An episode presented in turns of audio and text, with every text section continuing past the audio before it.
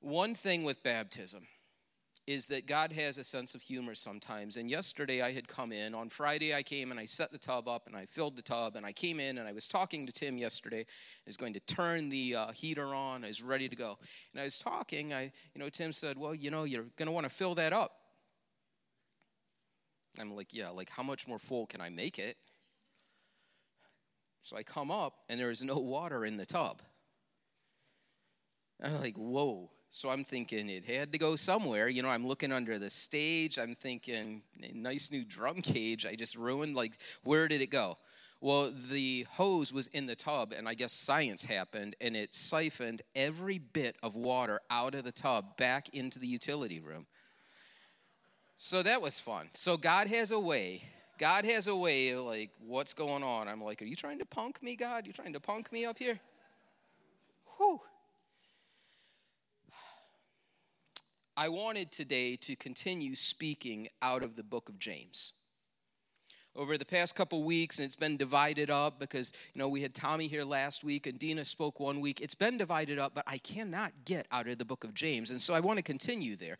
When we were speaking out of James before, when we were together, we were learning things like James telling us that trials are going to come, that you will not face a test without being equipped.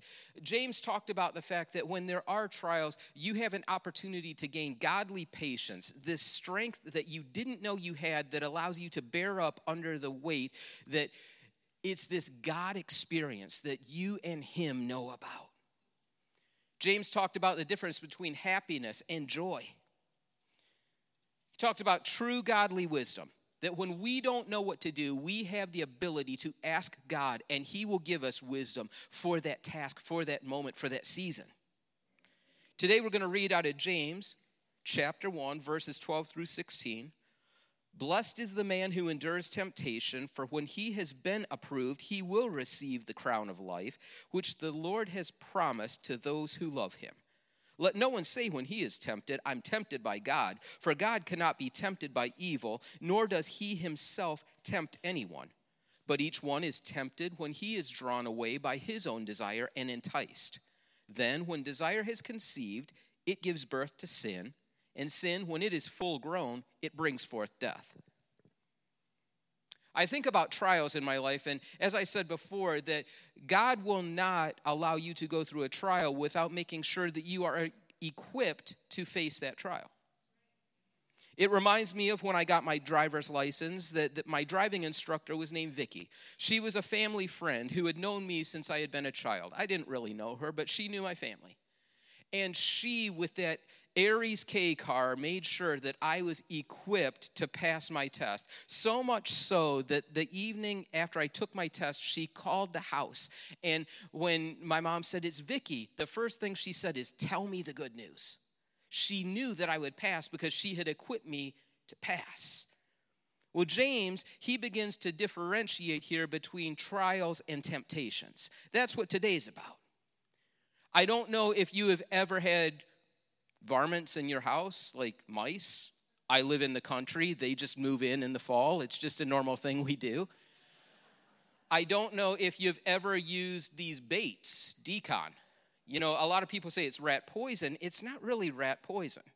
No, what's weird is I didn't even have to research this for a sermon because this is the kind of weird stuff I read about just in my spare time. Uh, d-CON contains something called uh, brodifacoum. That's how I'll say it, brodifacoum, because I don't know if I.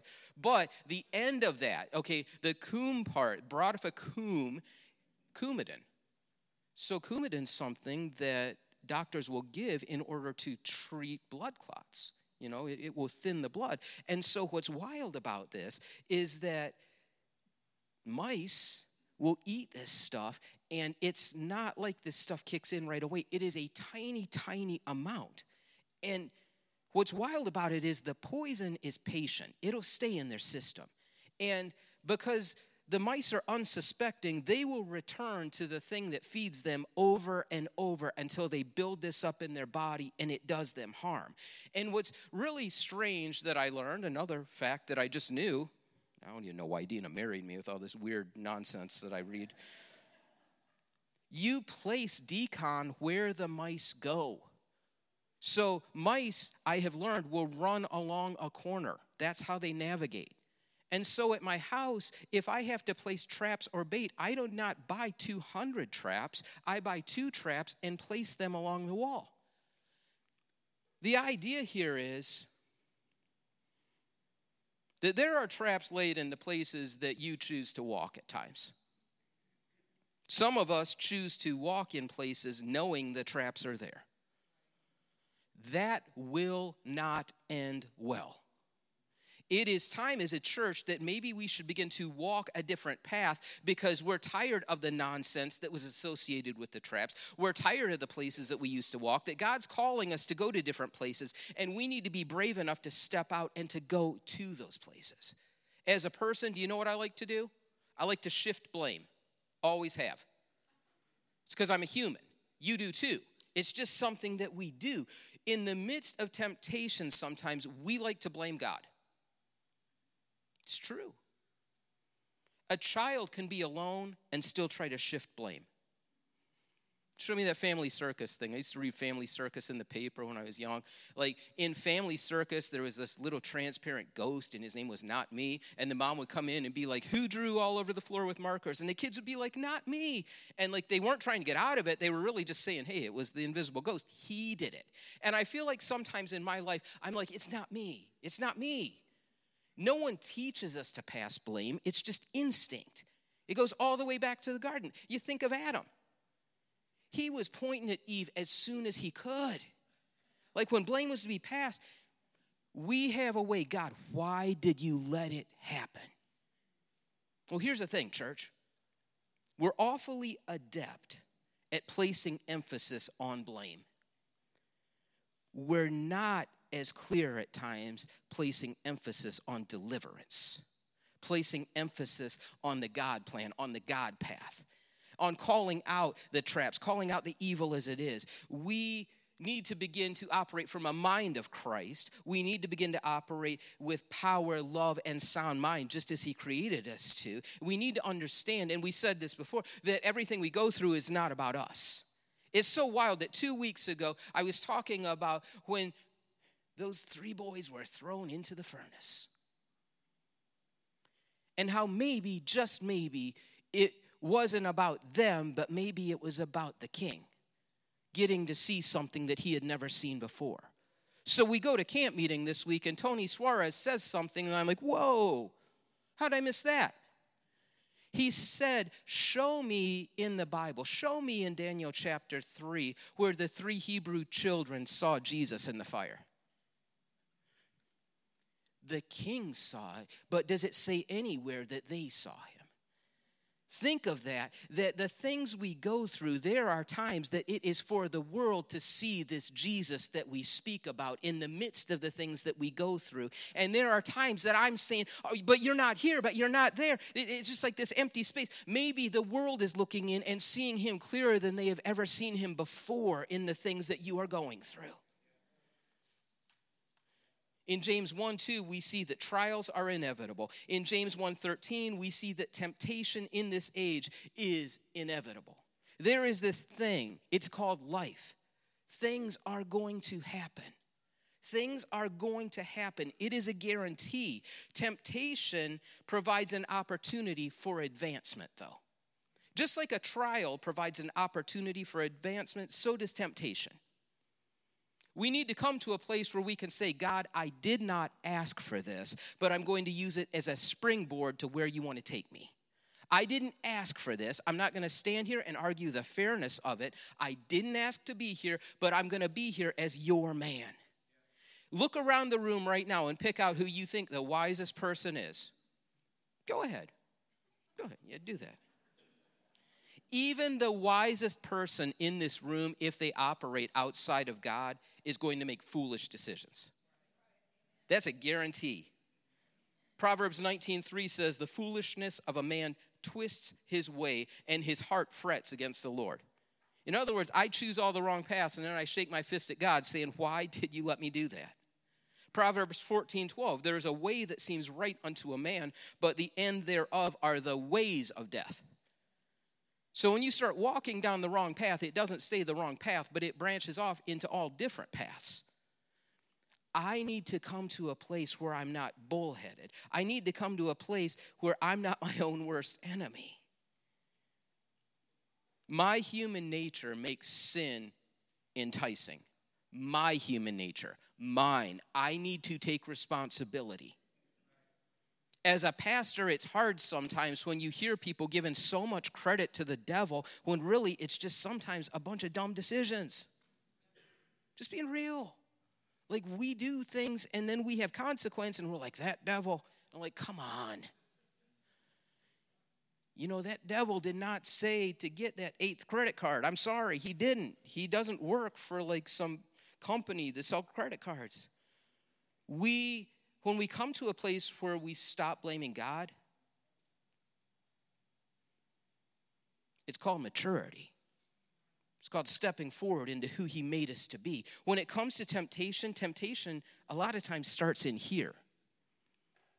Desire, it's a strong longing, it's an intense longing. I remember when Liam was young, and there were two things it was balloons and candles. And if he entered a room and there was a balloon, he would pop it. If he entered a room and there was a candle, he would blow it out. He had a desire to do these things, and nothing could stop him. We're like that sometimes.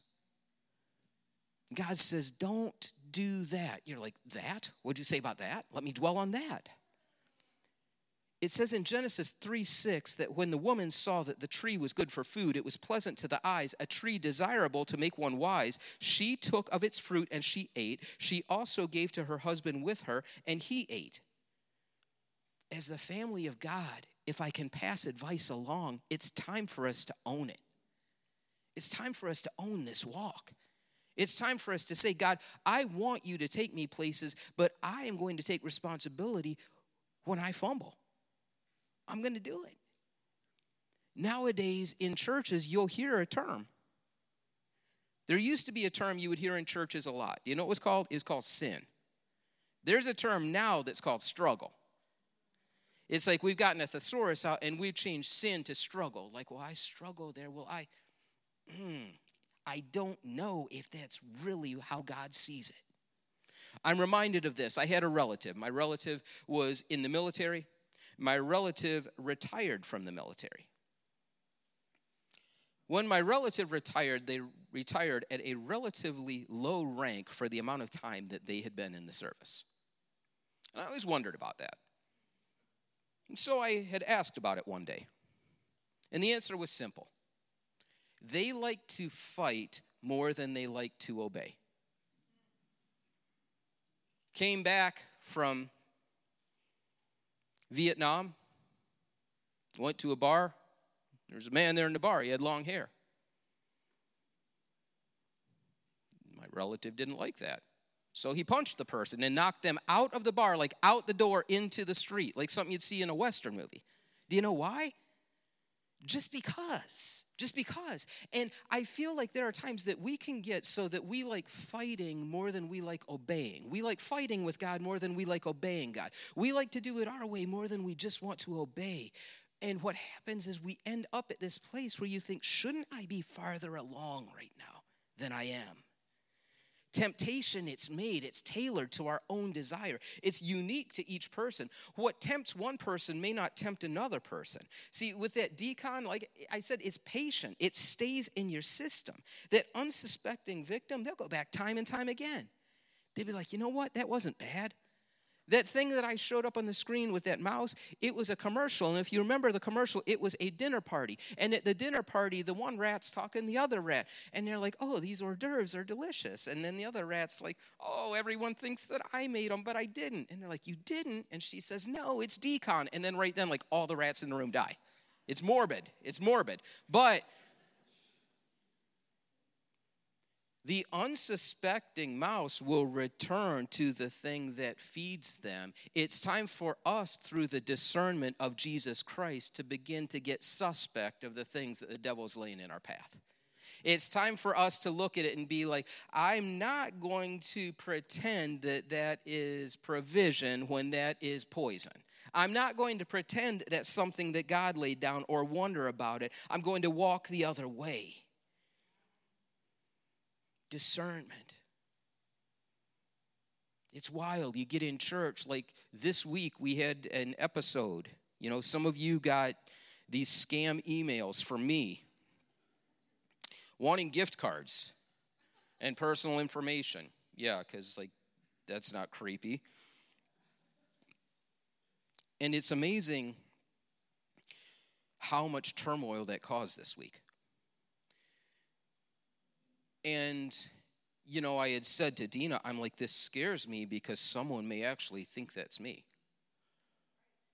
But what's wild is the people who know me know that I am like a grammar freak.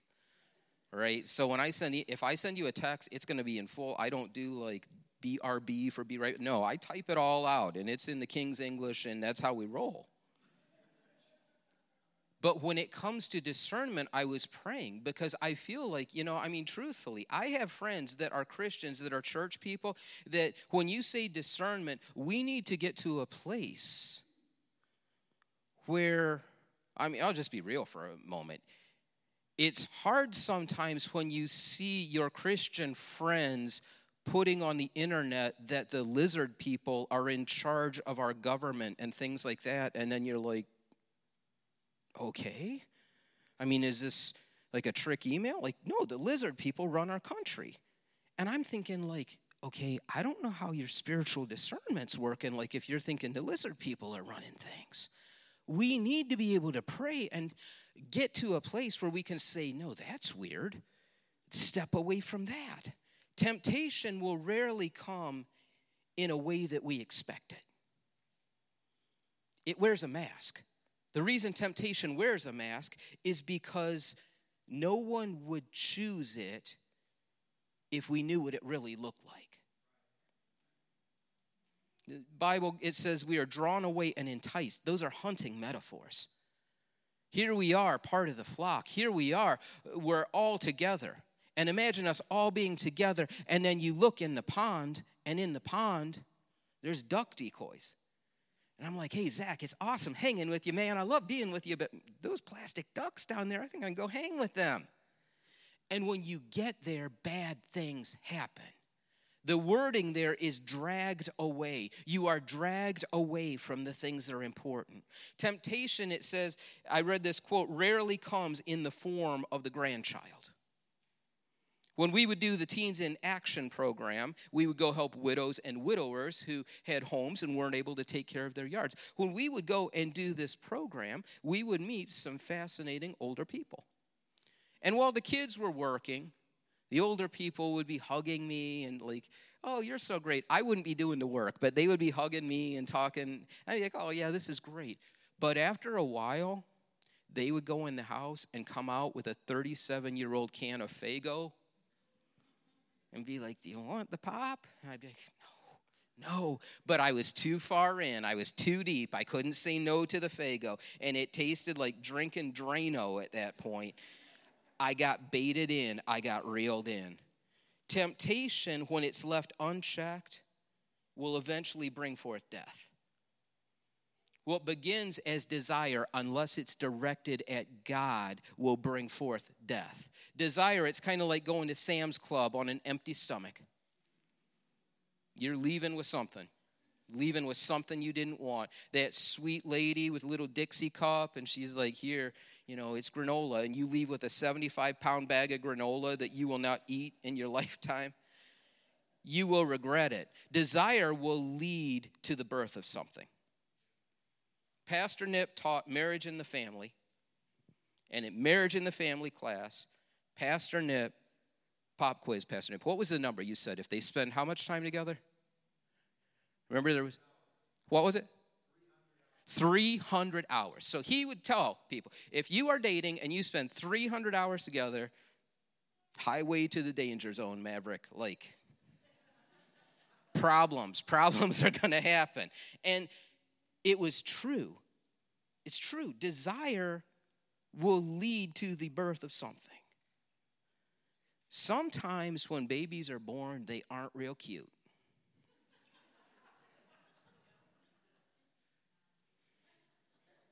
But I guarantee none of you in this room have ever been like, when you saw a baby. I bet you haven't because the mama will fight you. The mama will fight you. And the same thing is true with baby sin. Like everything that an infant does, oh, it's so cute. It's so cute how they spit up. Oh, it's so cute. You know how they scream in your ear or whatever. Like, that's so cute. We have a way of defending it with sin, the same thing. Like, we defend it, we baby it, we carry it around. It's twisted, but it's true. And Pastor Nep, hey, another one for you. His quote Deceived people don't know they're deceived because they're deceived. And so you're carrying, you're like, oh, look at my baby, look at my baby. And no one can say anything about your baby because you will fight them. So while we nurture this baby sin and all of our friends, you're like, everybody's just, they haven't talked to me as much. Yeah. Yeah, they haven't. Our nature is to protect the baby. I worked with teens and youth group for many years. I am five feet tall. As the teens got to the ripe old age of 14, many of them got taller than me. By the time they were ready to leave youth group, they were giants. They were like the sons of Anak from the Bible. They were just huge.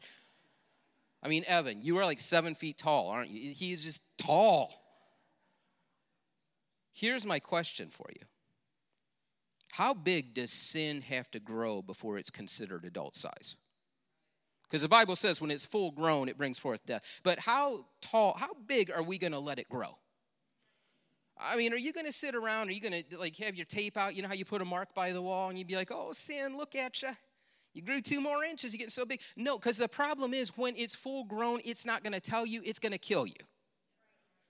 And we need to deal with it as such. As such, sin is attractive to us because we aren't fully there yet. 1 Corinthians 13 talks about the perfect when the perfect comes. It's imperfect right now around here in a lot of ways. Not at church, I'm saying in our world. It's imperfect. And James is urging us don't give in. Don't give in. God is at work and God can change your nature. If you give your heart fully to Him, He will change your nature. Apart from Jesus, I am not wise enough to see that it's poison. Apart from Jesus, if I even could see the poison, I would probably still take it anyway because that's my nature. In a block of that d-CON, do you know how much poison is really in it? And it's not even poison. How much of that blood thinner is? 0.005% of the whole block. Me and my heart. Can't you just see me if I was a mouse? I'd just be like, ah, oh, oh. I'd be putting it away. At home at night, it's easier to reach for the Cheetos than it is the protein bar. And I do that in a spiritual sense as well. The Bible says that Every good gift comes down from a good God. He is the creator of new creations. When I was a child, I didn't have siblings, but I understand when there were siblings and it was Christmas time that kids would count their gifts and they would count their siblings' gifts. And those gifts better be the same thing. I want to get to a place spiritually where I'm counting the gifts that God has placed within me instead of counting the things I can complain about, instead of counting the things that I'm unhappy with, the things that I hate. He's given us this gospel to rescue us from death. He changes the desires of my heart to look more like Him. He overturns a death sentence. Apart from Him, I would have a foolish thirst for the poison. But on the other side of this, there's a measure of true joy that waits. There's a godly form of satisfaction on the other side of this that lets me know that he and I have walked somewhere together, that we have been part of this journey. The God twist is that both trials and temptation can set you up for promotion.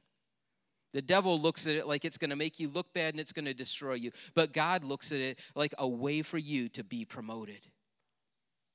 How do I approach it in faith? I'm going to close. I'm going to close by reading that verse 12. Blessed is the man who endures temptation, for when he has been approved, he will receive the crown of life, which the Lord has promised to those who love him. Now, when you look at those words, blessed is the man who endures, blessed is the man who has fortitude, blessed is the man who abides, from the Greek words that are used here. Blessed is the man who tarries behind. That's the one that really stuck with me. There are times when you feel like everyone else has moved on and you're just left there. There are times that you feel like you have been abandoned. Maybe you are in a spot. When it's my wife, my wife says she cannot go shopping with other people because it's very distracting to her. She needs to be focused when she shops. Maybe just maybe God's gotten you alone so you can focus on Him during this time. Maybe what feels like the worst part of temptation is actually Him getting time alone with you. When it says temptation, do you know what the word temptation means there? It means to put to proof. It speaks of looking at a coin back in that time, taking a coin and seeing if what it says it contains is really in there. Is it corrupted? Is it counterfeit? Is it really in there? So when you are tested, when you go through these things, it's for you to come out the other side and for God to say, I knew it was in there. I knew it was in there the whole time. And it says they will receive a crown. Now, we have often heard that that's spoken about, like with the Greek games, that you would get the laurels placed on your head. But I think of it more like that when I was a kid. Miss Universe would come on. I just remember it was a big deal. Like, who's going to win? Who's going to win? And what's wild is when the crown was placed on their head, oh my gosh. I mean, I was just like, wow, this, this is the best moment ever. Like the glitter's falling, the confetti's falling, they're crying mascara, they're trying to get that like up in their hairspray and stuff to stick with that. And I'm thinking, this, like they have arrived. It's the greatest moment of their life. And there are times spiritually that I feel like it's going to be like that. That there are things that you have gone through publicly, there are things that you have dealt with publicly, but there's going to be a public crowning that comes from God. It isn't that He's going to go outside and pick some shrubbery and stick it in your hair, but He's going to pick the finest crown and He's going to put it on your head. And He's going to do so because He's proud of you. He's proud of the accomplishment in this season. He has seen what you have gone through. I say that